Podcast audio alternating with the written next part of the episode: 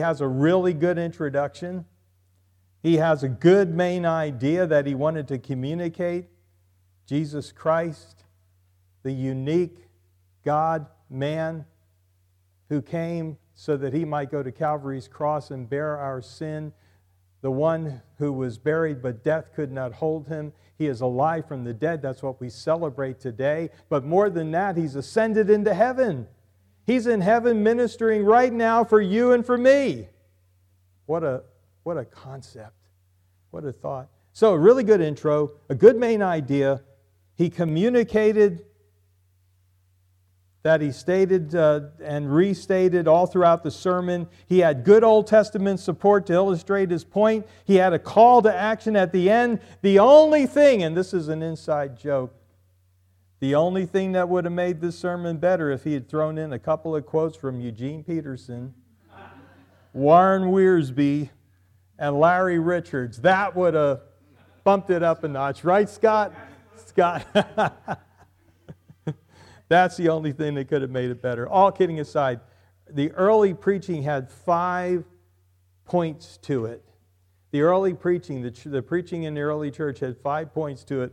Number one, the fulfillment of Old Testament prophecy. We're going to see that in this passage today the fulfillment of Old Testament prophecy. A second point they made in the early preaching is that Jesus fulfilled the messianic prophecies of the Old Testament. Jesus fulfilled the messianic prophecies of the Old Testament. The third was emphasis not just upon Jesus' earthly life and death as a basis for Christianity, but upon his resurrection.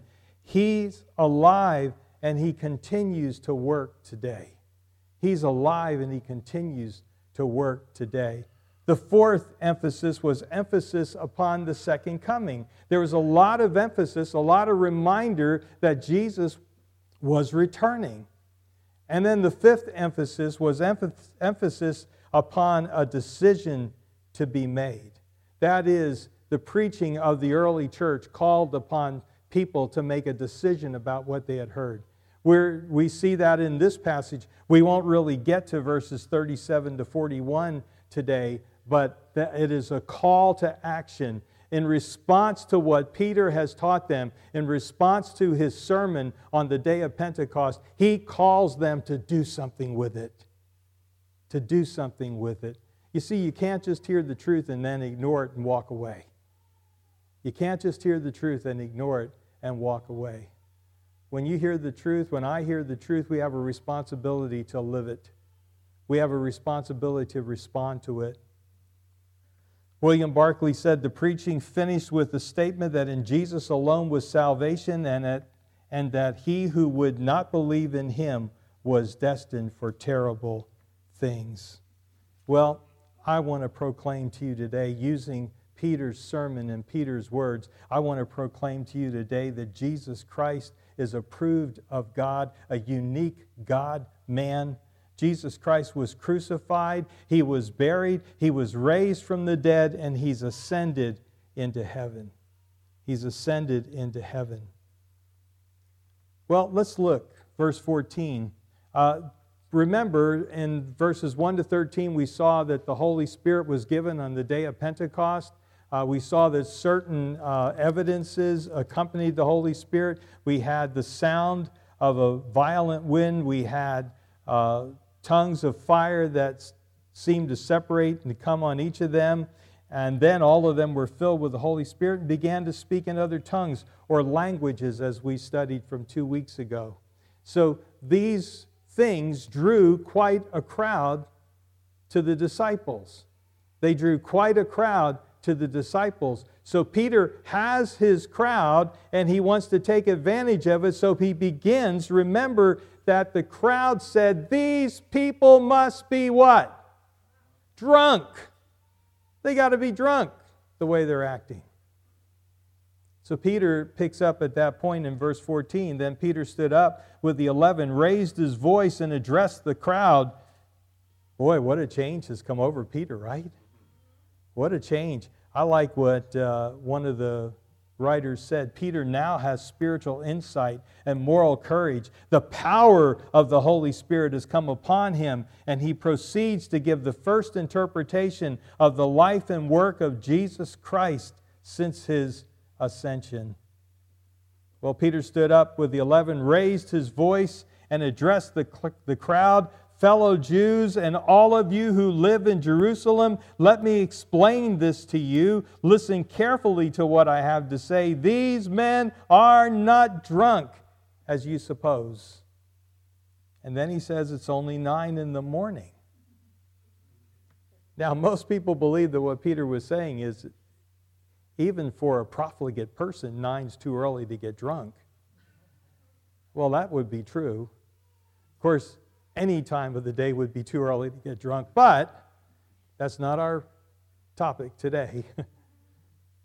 but what he was saying is something that the Jews would clearly understand. On a feast day, the Jews did not eat or drink anything until 10 a.m. On a feast day, the Jews did not eat or drink anything until 10 a.m., and some of them even waited till noon on top of that, they usually only ever drank wine at meals. In that day, they usually only ever drank wine at meals. So Peter says, you know, that's not what's going on. They're not drunk. It's only nine in the morning. They wouldn't be drinking wine with their meal till 10 or at least noon.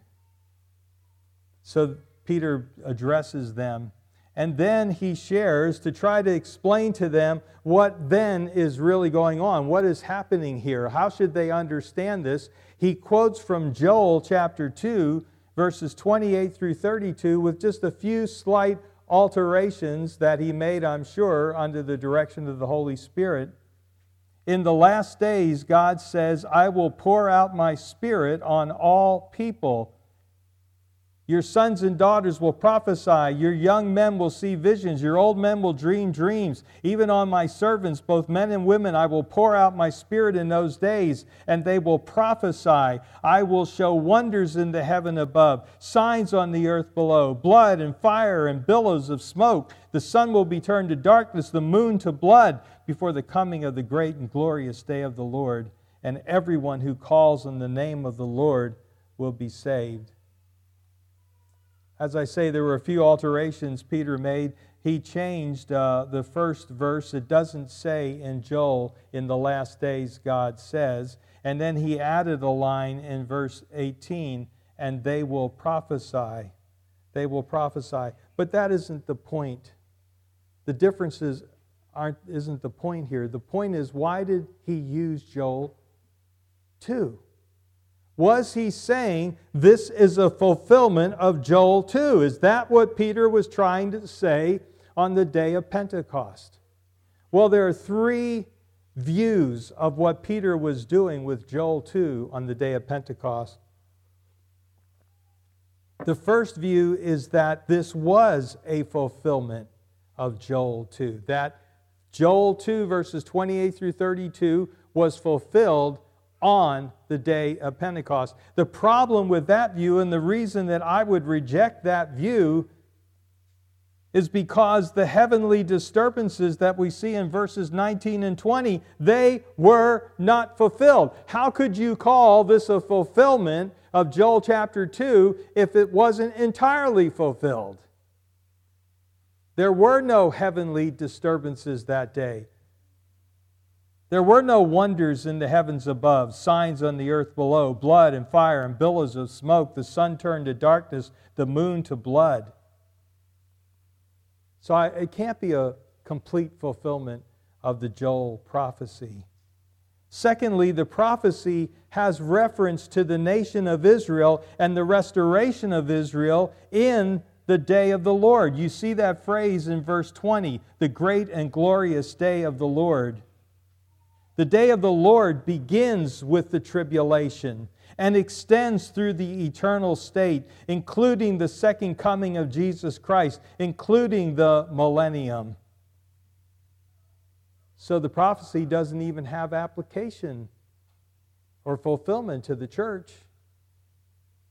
This can't be a total fulfillment. There were no heavenly disturbances. The prophecy has reference to the restoration of Israel when God pours out his wrath upon the earth. The third reason I don't think this is, can be a fulfillment is because Joel refers to a future national repentance of Israel. Joel refers to a future national repentance of Israel. Well, the second view is that it's a partial fulfillment, a partial fulfillment of Joel. In other words, verses 17 and 18 are fulfilled on Pentecost. Those are the ones that deal with God pouring out His Spirit on all people, sons and daughters, prophesying, visions, dreams, etc. The partial fulfillment view says that part was fulfilled on Pentecost, verses 17 and 18. However, the remainder waits, awaits fulfillment at the end of time. Verses 19 through 21 would happen at a future time. So that would be a partial fulfillment on the day of Pentecost and a full fulfillment in the day of the Lord. Well, the third possibility is that this Peter was just using Joel 2 as an illustration, not the fulfillment. He isn't referring to either a partial or full fulfillment. He is just plainly using it as an illustration of the outpouring of the Spirit that will happen when Israel is restored, the prophecy of Joel is fulfilled in the future. He is saying to them, You understand this prophecy. You know that this will happen in the future. Well, you should be able to understand the Spirit being poured out upon people in a partial fulfillment of the prophecy of Joel. So I tend to fall into that category that this is not an illustration. It is not a complete fulfillment, but rather it is a partial fulfillment of Joel chapter 2, verses 28 through 32. Then Peter goes on to the heart of his message in verse 22, where he says this Men of Israel, listen to this. Jesus of Nazareth was a man accredited by God to you by miracles, wonders, and signs which God did among you through him, as you yourselves know. Now, you're going to notice as Peter continues his sermon on the day of Pentecost, in verse 22, he talks about Jesus' life and the uniqueness of his life and how God is confirming and has confirmed through the things that Jesus did that who Jesus is, that he is God incarnate, he is the Messiah. In verse 23, Peter talks about Jesus' death. In verses 30, uh, excuse me, 24 through 33, he talks about proofs of the resurrection, and he gives us four proofs of the resurrection. And then he talks in verses 34 and 35 about the ascension of Jesus Christ, and finally makes his conclusion in verse 36. Men of Israel, listen to this. Jesus of Nazareth was a man accredited by God to you by miracles, wonders, and signs, which God did among you through him, as you yourselves know. In other words, Jesus claimed to be the Messiah. Jesus claimed to be God incarnate. His claims were verified by God to the Jews by the miracles, by the wonders, by the signs which Jesus did among them. The Jews themselves, Paul said in 1 Corinthians chapter 1 verse 22, demanded miraculous signs. Now they got miraculous signs, but they ignored them, right? They rejected them. But these things that Jesus did, these miracles that Jesus did, casting out demons, giving people sight, giving people hearing, raising people from the dead, these were all to verify who he was the unique God man, God the Messiah. Sometime look up on your own Luke chapter 7, verses 16 to 23. In Luke chapter 7, verses 16 to 23, it's where Jesus is telling John's disciples, John uh, sent them to ask them, to ask Jesus, Are you the one who is to come, or do we look for another? And in Luke chapter 7, we have that answer. Luke chapter 7, verse 16. They were all filled with awe and praised God. A great prophet has appeared among us, they said. God has come to help his people. This followed the raising from the dead of a young man. This news about Jesus spread throughout Judea and the surrounding countryside. John's disciples told him about all these things. Calling two of them, he sent them to the Lord to ask, Are you the one who is to come, or should we expect someone else? When the men came to Jesus, they said, John the Baptist sent us to ask you, Are you the one who was to come, or should we expect someone else? At that very time, Jesus cured many who had diseases, sicknesses, and evil spirits, gave sight to many who were blind. So he replied to the messengers Go back and report to John what you have seen and heard. The blind receive sight, the lame walk, those who have leprosy are cured, the deaf hear, the dead are raised, and the good news is preached to the poor. Blessed is the man who does not fall away on account of me. Jesus made the claim himself that his miracles, his signs, his wonders were all meant to point to who he was God incarnate, the God man, the Messiah promised to Israel. Well, verse 23, Paul talks about Jesus' death. We read, This man was handed over to you by God's set purpose and foreknowledge. Now, that's important. That's an important starting point. One writer said the point of this verse is clear. The crucifixion was no accident.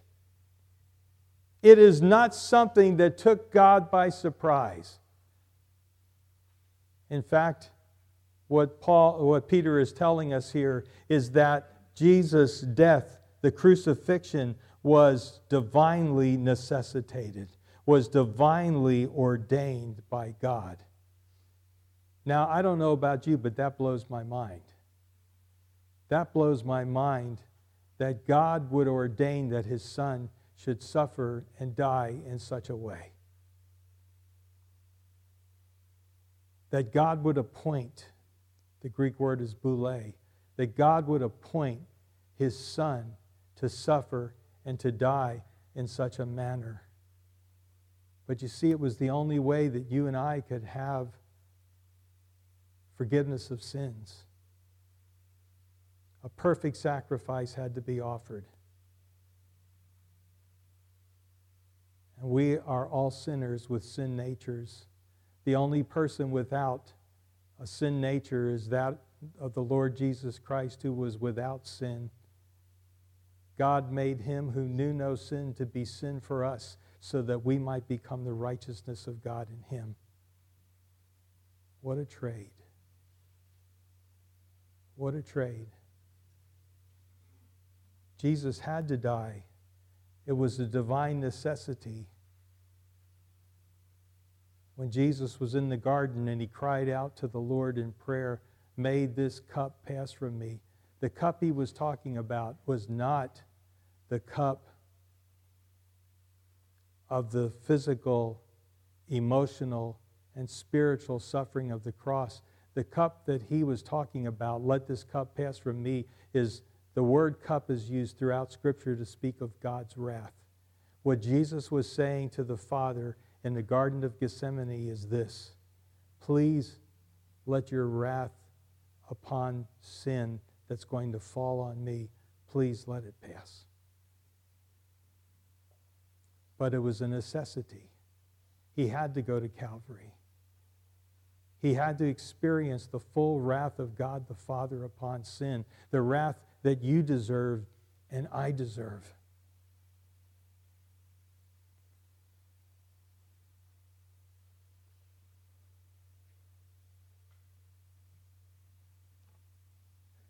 This man was handed over to you by God's set purpose and foreknowledge.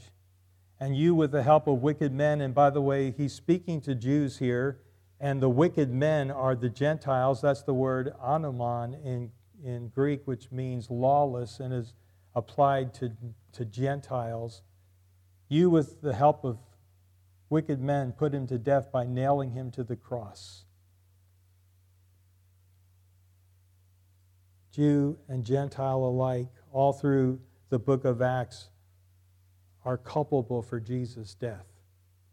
This foolishness about whether the Gentiles are at fault or the Jews, particularly, are at fault for the death of Jesus is just plain foolishness. The scripture lays it at the feet of Jew and Gentile alike, both culpable for the death of Jesus Christ. I like what McGee said. There is no use in our arguing about who is responsible for Jesus' death back at that time. I'll tell you who is responsible for his death. You are responsible, and I am responsible. It was for my sins and for your sins that he died. We're culpable. We're guilty. We crucified him.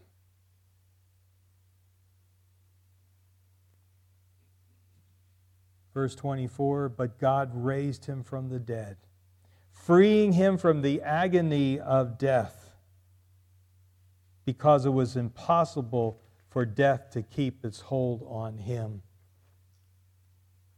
The doctrine of the resurrection is central in the book of Acts. It's central in the apostles' witness. And what Peter says is death doesn't have the final word.